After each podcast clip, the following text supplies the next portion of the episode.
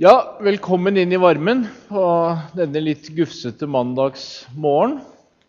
Eh, vi skal forsøke å gjøre ferdig det som står på disposisjonen. Det burde ikke være noe problem i dag. Og først skal vi som vanlig tenke litt på hva vi gjorde før helgen. Det føles sikkert veldig lenge siden. Men eh, det er noe med Altså, hvorfor gjør jeg dette her? Eh, Jo, det er fordi at eh, det er en ganske god måte å lære på å repetere liksom sånn eh, et døgn omtrent etter man har holdt på, og så igjen etter en uke. Så da, liksom, da sitter det bedre, altså. Så det er veldig vel anvendt tid. I, eh, på fredag så snakket eh, vi om rettsvernkrava til eh, salgspant. Det var altså avtale før overlevering. Og så dvelte vi litt med overleveringstidspunktet, som altså er et sånn gjennomgående skjæringspunkt i hele tredjemannsretten. Du finner den i stansingsretten, du finner den i disse pantegreiene, og du finner den i, også i hevingsforbudene i kjøpsretten. Og eh, her var altså poenget at avtalen i alle fall måtte være tatt før eh, overlevering. Når det gjelder forbrukere, så kunne formaliseringen skje først. Eh, måtte også formaliseringen skje på forhånd. Men når det gjelder næringsdrivende, så var det altså en næringslivsvernregel som gjorde at de eh, kunne gjøre gjeldende salgspanter selv om formaliseringen hadde skjedd etterpå. Og formaliseringen er bare stort sett skriftlighet. Og man krever underskrift, men ikke datering. Som er akkurat det motsatte av det hensynet bak regelen skulle tilsi. Så er det tilleggsrettsvernregler for motvogner, altså registrering. Og det er veldig greit, bortsett fra at som regel så blir man litt forvirret av disse registrene. Og det var altså registrering i løsøreregisteret, alias løsøreregisterets motorvognregister, og ikke i Autosys, alias eh, Vegdirektoratets eh, motorvognregister. Og ved salg så er det da det forvirrende at når det gjelder panteretten, så gjelder ikke godtroloven. Når det gjelder eiendomsretten til motorvognen, så gjelder godtroloven. Så begynte vi å snakke om tingsinnbegrepspant. Og tingsinnbegrep det er altså en tingssamling. Og dette er et unntak fra håndpantregelen. Det er underpant i løsøre. Det er bare for næringsdrivende. Og så å si alt kan pantsettes. Det er ikke mye igjen. Eh, Det er, noe det er liksom, eh, hvis man er veldig interessert, så står det vel nevnt i litteraturen om noen selskapsandeler og sånt. De kan jo da pantsettes på annen måte.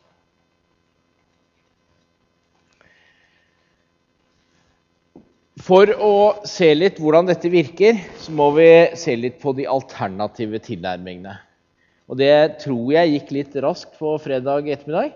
Så der på en måte tar jeg hele det punktet og drar på nytt igjen. Skal vi se på de eh, fire poengene jeg prøver å få gjennom her når det gjelder at istedenfor å bruke ting sin begrepspant, så kan man tenke seg at man eh, gjør ting på annen måte. Og Utgangspunktet er da at det ikke er praktisk med en begrensning til avdeling av virksomheten eller til en bestemt form for tingsinnbegrepspant. Banken tar som regel pant i det som det er å ta pant i. Og når man pantsetter alt, så er det vel eh, nærliggende å spørre kunne man ikke gjøre dette på en annen måte som var litt enklere. For det er jo litt eh, rart på en måte å eh, skulle ha eh, vanskelige grensedragningsspørsmål mellom forskjellige pantsettelsesformer, vanskelige prosedyrer, og så til slutt så har man pantsatt alt allikevel.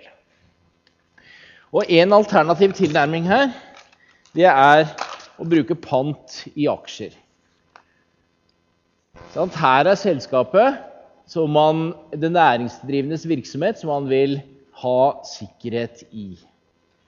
Og de verdiene som er der, de kan man jo på en måte få sikkerhet i ved at selskapet pantsetter forskjellige ting inni her.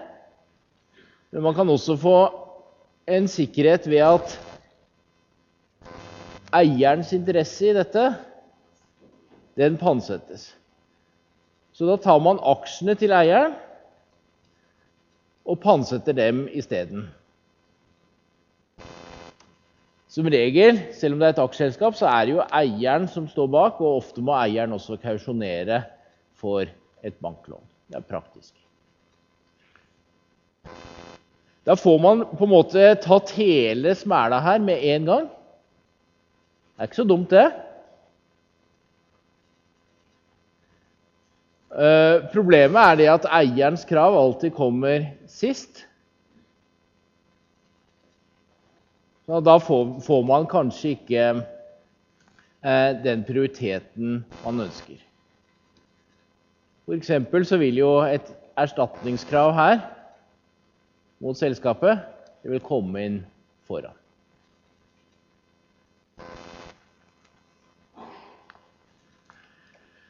En annen teknikk man kan bruke, er pant i betalingsstrømmen fra selskapet. Og da gjør man det sånn at man starter med et selskap. Og så sier man hvordan skal jeg få sikkerhet i verdiene som er i dette. Og én måte å gjøre det på det er å sørge for at alle fakturaer går inn her innbetalinger til et eget selskap. Og så skal de betales videre til dette selskapet. Og så får man pant her. Så man sørger for å få pant i inntektene. Det er altså et pant i fordringer, som ikke vi skal gå i detalj om.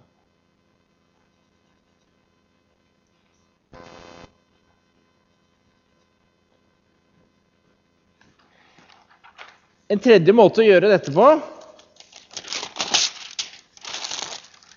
er noe som vi ikke har i Norge, men som vi nok får snart, for det kommer over hele Europa. Det er det at eh, hvis vi tenker oss at eh, vi har et konkursbo, og så er det eh, en del som går ut til pant Pant til fast eiendom, f.eks. Og så innenfor det så har vi kapittel 9 i dekningsloven med krav av forskjellig prioritet. Og F.eks. i Sverige og Danmark så har man det sånn at der kan kreditor avtale at han skal komme inn på en tidligere prioritet enn de alminnelige eh, eh kreditorer. Foran 9.6, likedelingsregelen i 9.6 i dekningsloven.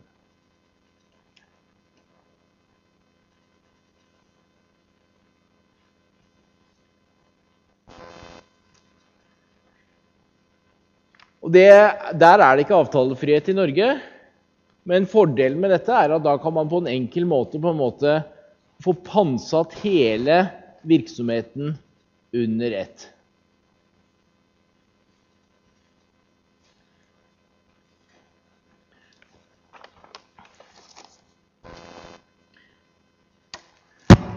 Hvorfor drar jeg disse alternativene for dere?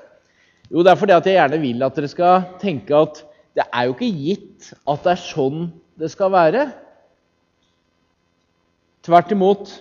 Mye kunne tyde på at man kanskje har hengt seg litt opp i hvilke ting finner man, og hvilke ting kan man ta, istedenfor å se på virksomheten under ett.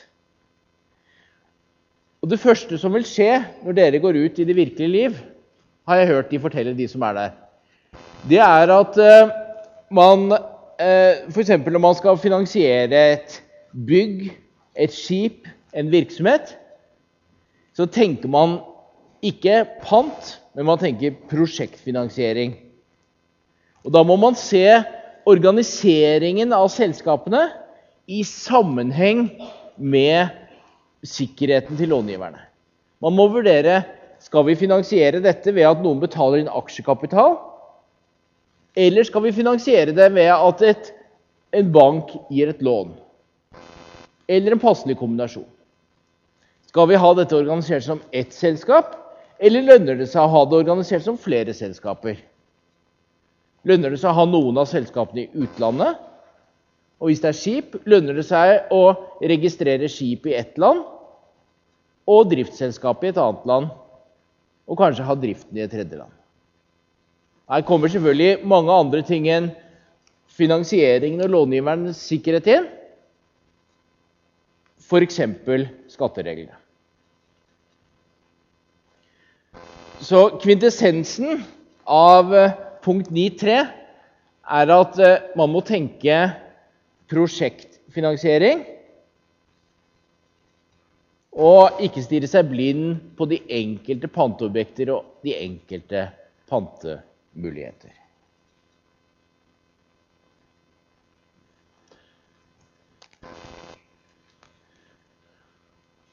Vår oppgave nå det er imidlertid å se på eh, det, de pantereglene vi har, og så må vi tenke at de kan brukes som et element i en prosjektplanlegging og en prosjektfinansiering. Jeg sier ikke at disse reglene ikke er viktige, jeg sier ikke at de ikke er riktige, men man forstår dem først og kan bruke dem først når man ser dem som et ledd i en prosjektfinansiering. Og Hvis vi da ser på rettsvern for disse tingsinnbegrepspantene, så ser vi når vi blar nedover i kapittel 3 i panteloven, at alle sammen får rettsvern ved tinglysning i løsøreregisteret. Skal vi bare titte på et par av dem? Vi er i panteloven, kapittel 3.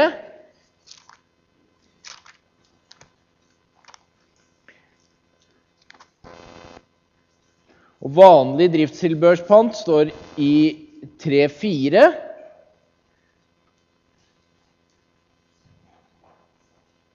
Og rettsvernregelen står i 3-6.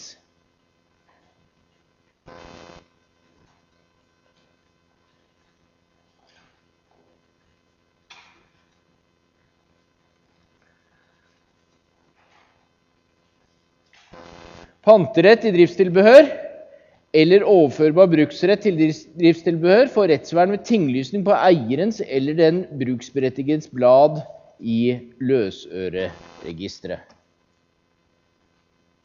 Og Hvis dere blar nedover til de andre formene, så vil dere se at reglene er de samme. Jeg gidder ikke å gå gjennom det nå. Og Da sikrer man notoritet, ikke sant? Da er det ingen som etterpå kan betvile at det faktisk ble pantsatt på den tiden det ble registrert.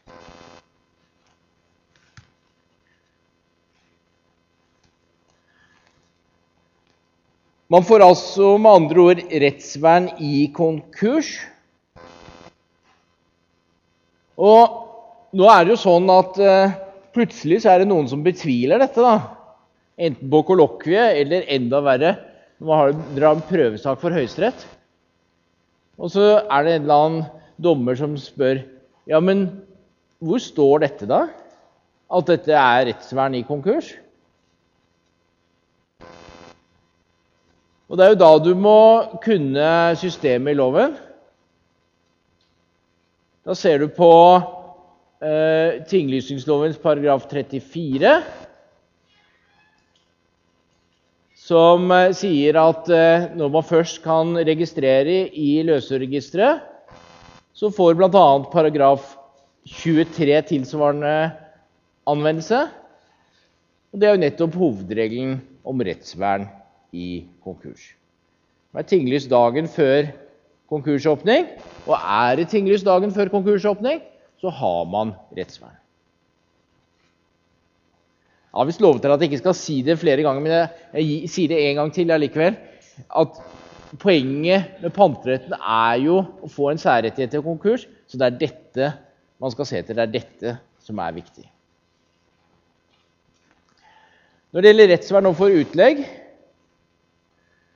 så må man eh, i utgangspunktet gjøre det samme.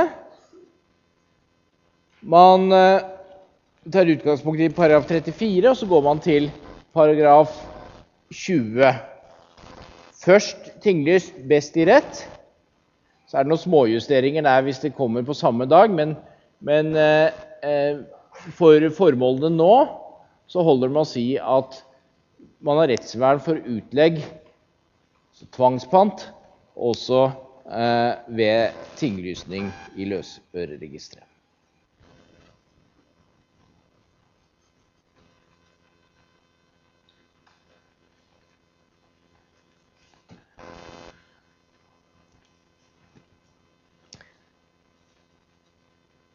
Og så står det, som vi har sett uttrykkelig i eh, pantelovens 1, 2 fjerde ledd, at eh, tinglysning etter denne lov ikke gir rettsvern etter godtroloven. Så man kan jo ikke påberope seg da eh, eh, panterettigheten selv om den er registrert ovenfor, overfor en eh, person som kan påberope seg godtroloven. Men det er jo sånn at eh, en eh, underpanthaver har ikke besittelsen av tingene, for de er det jo pantsetter som har.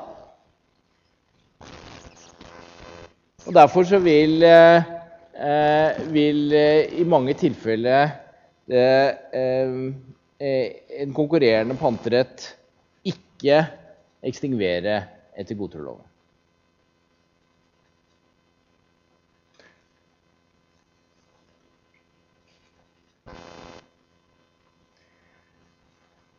Så har vi et spørsmål hva om det viser seg at pantsetteren ikke eier dette varelageret eller dette driftsløsøret som eh, det er tale om. Får man rettsvern overfor rette eier? Ja Paragraf 34 henviser jo til, også til paragraf 27. Men det er vel sånn at rette eier av løsøre kan jo ikke registrere rettigheten sin i registeret. For der, etter paragraf 34, er det bare ting som kan registreres med hjemmel i lov, som kan stå. Og siden uh, rette eier ikke kan registrere sin rettighet, så kan vel heller ikke varelagerpanthaveren, driftsløsørepanthaveren, ekstingvere hans rettighet fordi den ikke er tinglyst.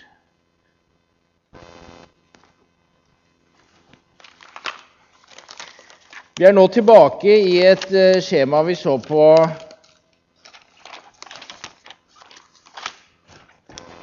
på fredag.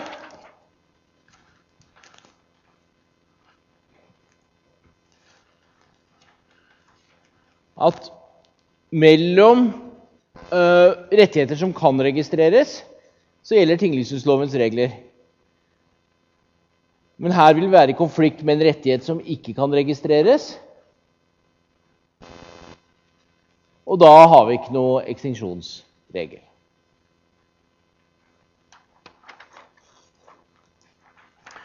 Så la oss nå tenke hvordan blir dette da hvis jeg er banken og du skal pantsette varelageret til meg, og så eier du det ikke.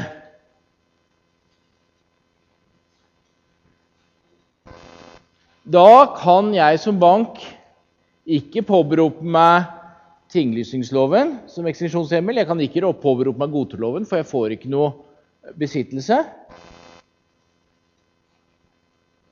Og jeg som bank er rett og slett eksponert til en risiko, for en risiko. Her er et tilfelle hvor man kan bli lurt som panthaver. Og det går bra. Eh, litt risiko må jo banken også ha. Og dette er bare en, en ganske god illustrasjon at systemet er ikke vanntett.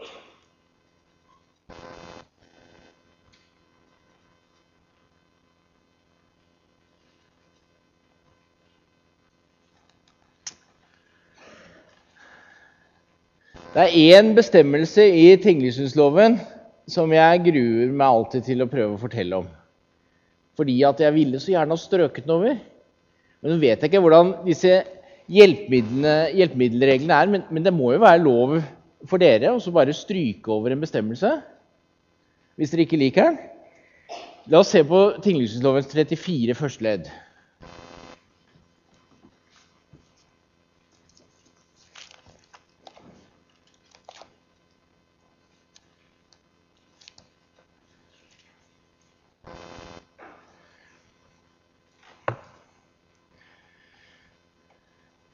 Der står det hovedregelen at i løsøreregisteret kan anmerkes dokumenter som ikke er nevnt i paragraf 12, som ikke angår fast eiendom, altså. Dog bare så fremt tinglysningen er, ved lov er tillatt rettsvirkning, eller tinglysning er pålagt ved lov. Og så kommer den som jeg gjerne vil ha strøket. Ny tinglysning kan foretas, men er ikke nødvendig om tingen skifter eier. Og Jeg har egentlig ikke noe mot det som står der, men det er bare så innmari forvirrende.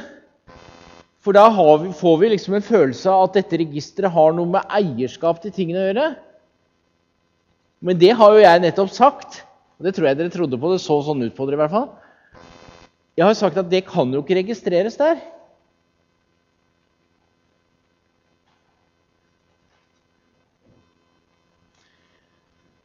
Denne regelen er en sånn rent praktisk ting.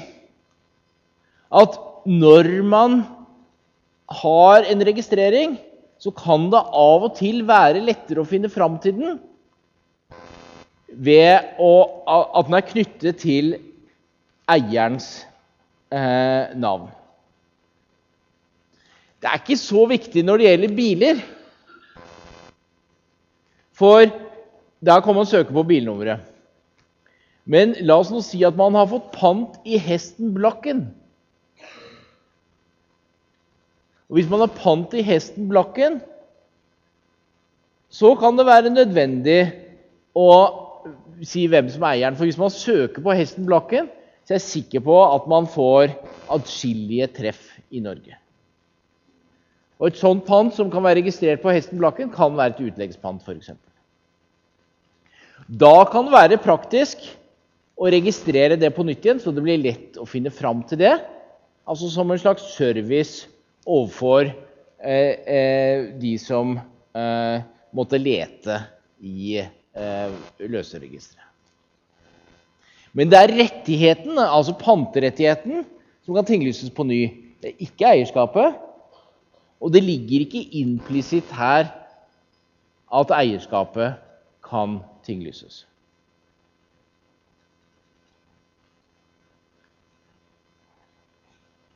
Eierskapet, navnet på eieren, det har samme funksjon som bilnummeret på bilen. Man tinglyser, ikke bilnummeret, men man bruker det til å finne fram til det som er tinglyst. Når er det nødvendig å bruke denne regelen? Jo, la meg heller si det sånn Det er ikke nødvendig å bruke regelen når man kan lett finne fram til gjenstand på annen måte, altså biler. Det er ikke nødvendig å bruke gjenstanden når eh, pantet ikke hefter når tingen overdras til tredjemann. Og det vil typisk være tilfellet med tingsinnbegrepspant. Da kan jo tingen selges. Jeg skal komme litt tilbake til det. Det vil typisk være tilfellet overfor godtroende omsetningserververe. Men i de få tilfellene hvor det er, kan være snakk om ond tro, eller man ønsker å sørge for at folk kommer i ond tro, så, så kan, eh, kan, det være lurt å tinglyse dette på nytt. I denne sammenhengen så betyr det at selv om varelageret har skiftet eier, og pantet fortsetter å hefte, og det er tinglyst på nytt på ny eier, så eh, eh, spiller det ingen rolle eh, for eh, eh, rettsvernet i konkurs.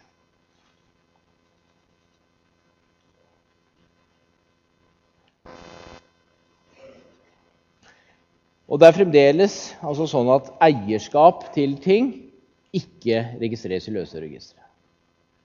Bare for å repetere det, en annen ting. Ok, En del ting har eierskap registrert i andre registre, typisk da biler, i Biltilsynets, Vegdirektoratets registre.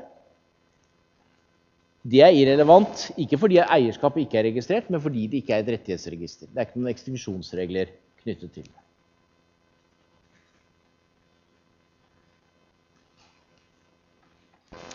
Ok, nå har vi tatt og sett på varelager, driftstilbehørspant osv. som eh, en enhet. Men hele poenget her var jo det at vi skulle få en samling av ting. Og da oppstår det det jeg kaller utskiftningsproblemet. Man får, prøver å få pant i altså en samling med løsøre hvor det går noe inn. Det produseres ting til varelageret. Det kjøpes inn nye maskiner til eh, driftsløsøre. Og så går det noe ut.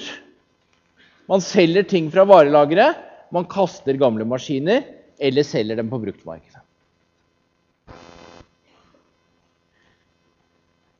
Det vi skal se på nå, er altså de spesielle problemene som oppstår når Innholdet i panteobjektet skifter fordi man skifter ting innenfor tingsinnbegrepet, innenfor tingssamlingen.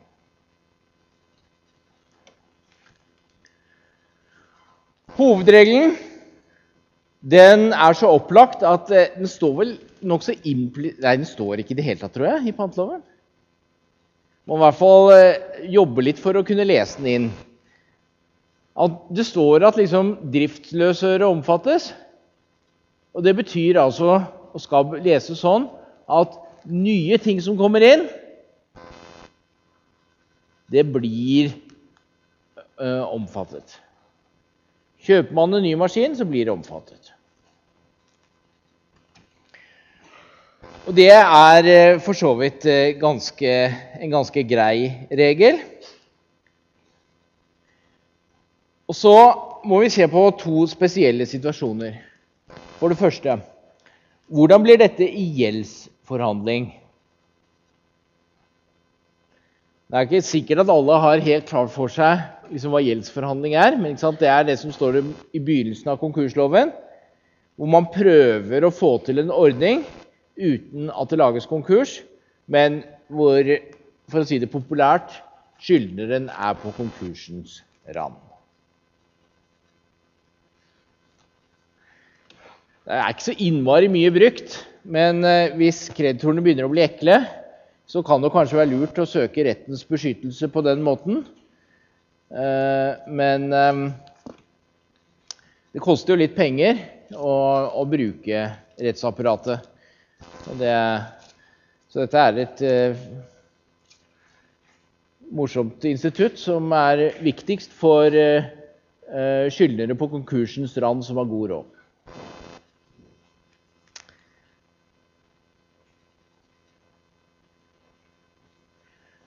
Det står en viktig bestemmelse her i den sammenheng i paragraf 17 tredje ledd i konkursloven.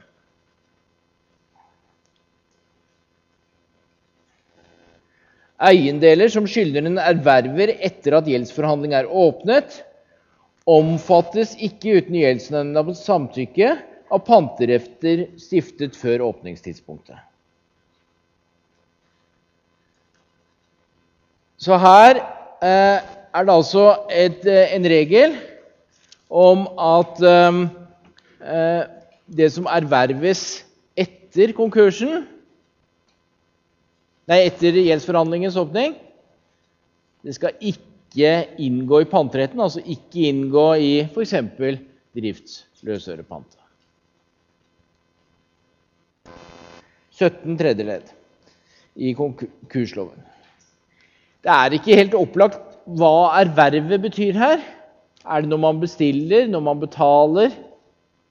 Eh, hva er det for noe?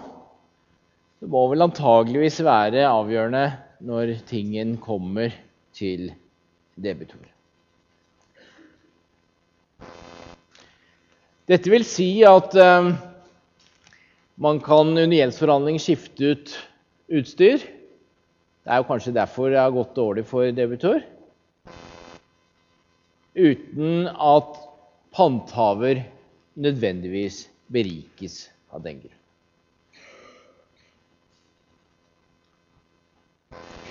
Hvordan blir dette i konkurs? Jeg har vel ikke noe tilsvarende regel. Og det vi da må støtte oss på, tror jeg, det er eh, formuleringene hva, av hva pantet omfatter i panteloven. Skal vi ta en titt på, bla tilbake til panteloven og ta en titt på det som står der om hva pantet omfatter.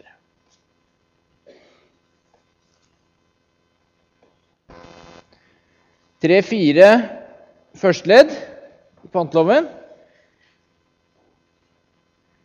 Næringsdrivende kan underpantsette driftstilbehør som brukes i eller er bestemt for hans næringsvirksomhet. Så går han konkurs, så er det vel ikke hans næringsvirksomhet lenger, men boets.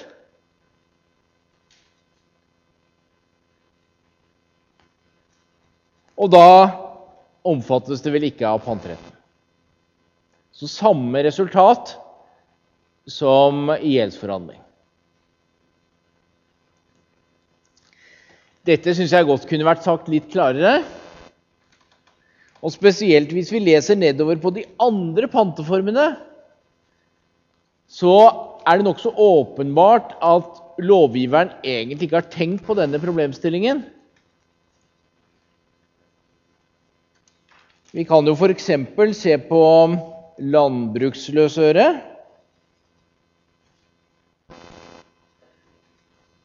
Løsøre som brukes eller er bestemt til bruk i næringsvirksomhet i landbruket, men som ikke er tilbør til fast eiendom og varer produsert i virksomheten, kan underpantsettes særskilt. Der står ikke noe liksom pantsetters eiendom, pantsetters virksomhet. Men i tilfelle konkurs må nok resultatet der også bli det samme.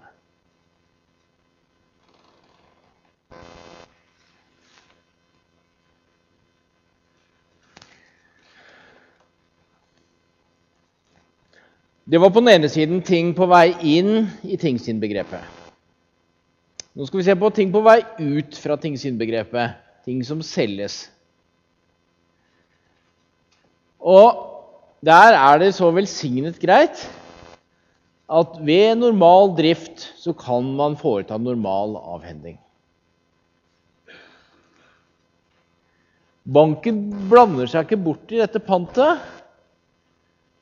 Her kan debitor, skyldneren, pantsetteren, gjøre sånn som man pleier. Det er et underpant, og banken er ikke interessert i hva som foregår ved normal drift. De er bare interessert i å få en særrettighet til konkurs.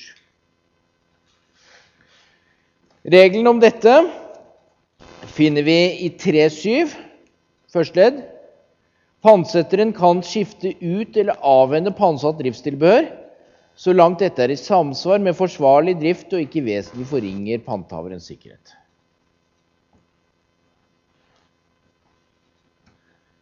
Så dette er altså regelen om underpant de luxe. Ikke bare kan man bruke tingen sjøl, men man kan faktisk selge det.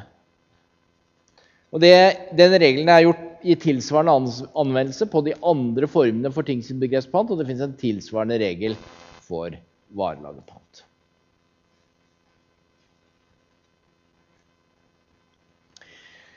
Hvis eh, det begynner å gå dårlig, så på en måte tiltrer varelagerpanthaveren, driftstilbørspanthaveren etc. pante. Da må de på en måte få litt mer styring på dette. Og det skjer nok mye rart da i bedriftene. Det kommer kanskje noen representanter fra banken og enten er observatører i styret eller sitter i styret. Man eh, strammer inn kreditten. Man passer nøye på hva bedriften gjør. Banken skal sørge for at bedriften overlever. I mange tilfeller så er dette i ren egeninteresse, men i mange tilfeller så er det rett og slett fordi banken har kompetanse som kunden ikke har, og det er en hjelpende hånd til kunden. Dette kommer dere mye borti i forbindelse med omstøtelse i konkurs, hvor man behandler bl.a. sånne redningsaksjoner fra bankenes side. I denne sammenhengen så eh, er det viktig at eh, når man har begynt å inndrive pantekravet, så blir det restriksjoner på salgsadgangen. Da skal man få beholde det som er der. 3-7 annet ledd. Når panthaveren har tatt skritt til å inndrive pantekravet ved varsel om tvangsdekning etter tvangsfullbyrdelsesloven, har pantsetteren ikke rett til å skifte ut eller avhende pantsatt driftstilbehør uten panthaverens samtykke. Da kan altså panthaveren, banken, komme og legge sin klamme hånd på varelager og driftstilbehør.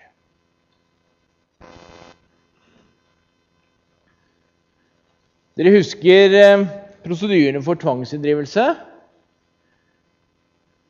Og vi la ikke så veldig stor vekt på det da vi gikk gjennom dette, men det er regler om at det skal varsles på ethvert eh, trinn.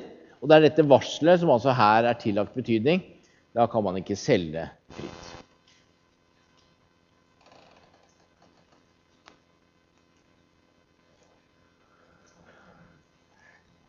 Hvis det Eh, blir eh, enda verre. Eh, og det åpnes gjeldsforhandling. Ofte så vil man jo se at man prøver å inndrive pantekravet før man har kommet så langt som til gjeldsforhandling. Hvis det blir gjeldsforhandling, så fins det en særskilt regel i, i konkurslovens paragraf 17 fjerde ledd.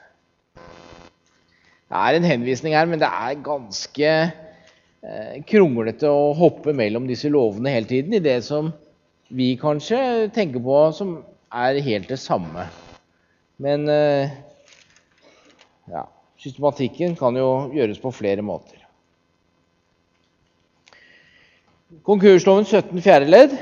Skyldneren kan med gjeldsnevndas samtykke avhende varer av pantsatt varelager og driftstilbehør som nevnt i panteloven paragrafene sånn og sånn, altså driftstilbørspant, med videre. Hvis dette skjer innenfor rammen av skyldnerens vanlige næringsvirksomhet og panthaverens sikkerhet ikke blir vesentlig forringet. Retten kan etter begjæring fra en panthaver forby salg som ikke oppfyller vilkårene i første punktum.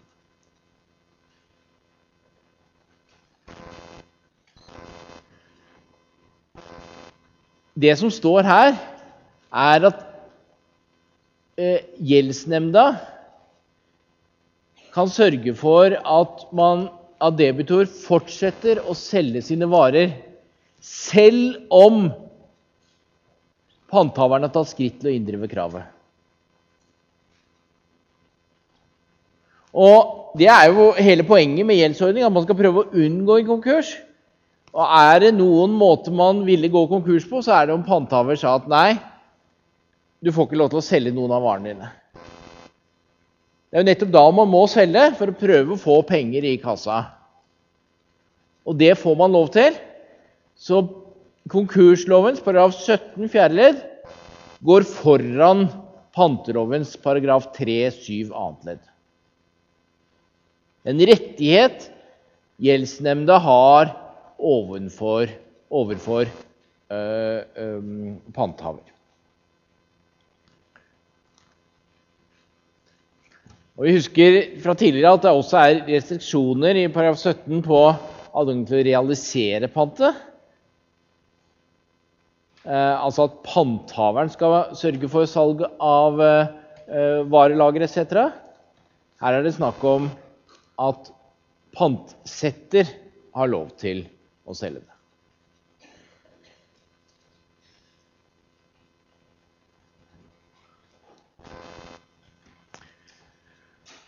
Hvordan blir eh, så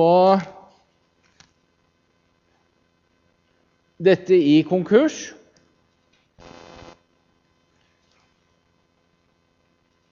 Ja, igjen så mangler vi vanlige regler. Her kan vi ikke si at ja, men eh, varelageret det er jo nå på en måte konkursboets. For konkursboet må respektere at panthaver har en rett i det varelageret som eksisterer på konkursåpningen. Én ting er at det ikke vokser lenger. En annen ting er at konkursboet må respektere panthavers særrettighet i dette varelageret. Og det er ikke noe eh, regel tilsvarende 17 fjerde ledd om at konkursboet kan selge. Så da må man eventuelt bruke reglene om, om salg av panteobjektet under ett. Her har man vel ikke gått så i detalj, detalj fra lovgiverens side for å på en måte etablere hva som skal gjelde. I praksis blir nok dette en slags forhandlingssituasjon hvor man prøver å fikse og ordne. Og jeg vet ikke, Når jeg tenker på hvordan jurister er, så er ikke det så dumt. Så at man eh, ikke har helt klare rettsregler i bånn, men, men, prøver å finne en praktisk situasjon. Og min erfaring er jo det at jurister er de verste sånn til å eh, Når de har tolket loven og funnet ut akkurat hva som gjelder, så sier de ja, men det bryr vi oss ikke om. Vi finner en ordning. Jeg syns det er helt typisk at eh, jeg prøvde å inngå en sånn avtale med et forskningskonsortium en gang. Og så var det noen, da typisk ikke-juristene i dette samarbeidet, de ville gjerne ha en klar avtale. Og så laget vi en avtale på syv sider, tror jeg det var. Og så sendte vi den på sirkulasjon til underskrift. Og den kom aldri forbi juristene. Enten så ble de sittende og lese, eller antagelig så bare la de den i en skuff og glemte den. for de tenkte at den har vi ikke bruk for. Og så ble vi nå enige om at den gjaldt allikevel. da. Men eh, hver gang det kom opp et eller annet spørsmål som var regulert i avtalen, så løste vi det på annen måte. Sånn er det jo gjerne. Det må være litt praktisk. Sånn tror jeg det er i konkurs òg. Man er litt praktisk, man finner en ordning. Men eh, rettsreglene er, så vidt jeg kan skjønne, ikke særlig fullstendige og klare her. Da passer det bra å ta pause her eh, i et kvarters tid.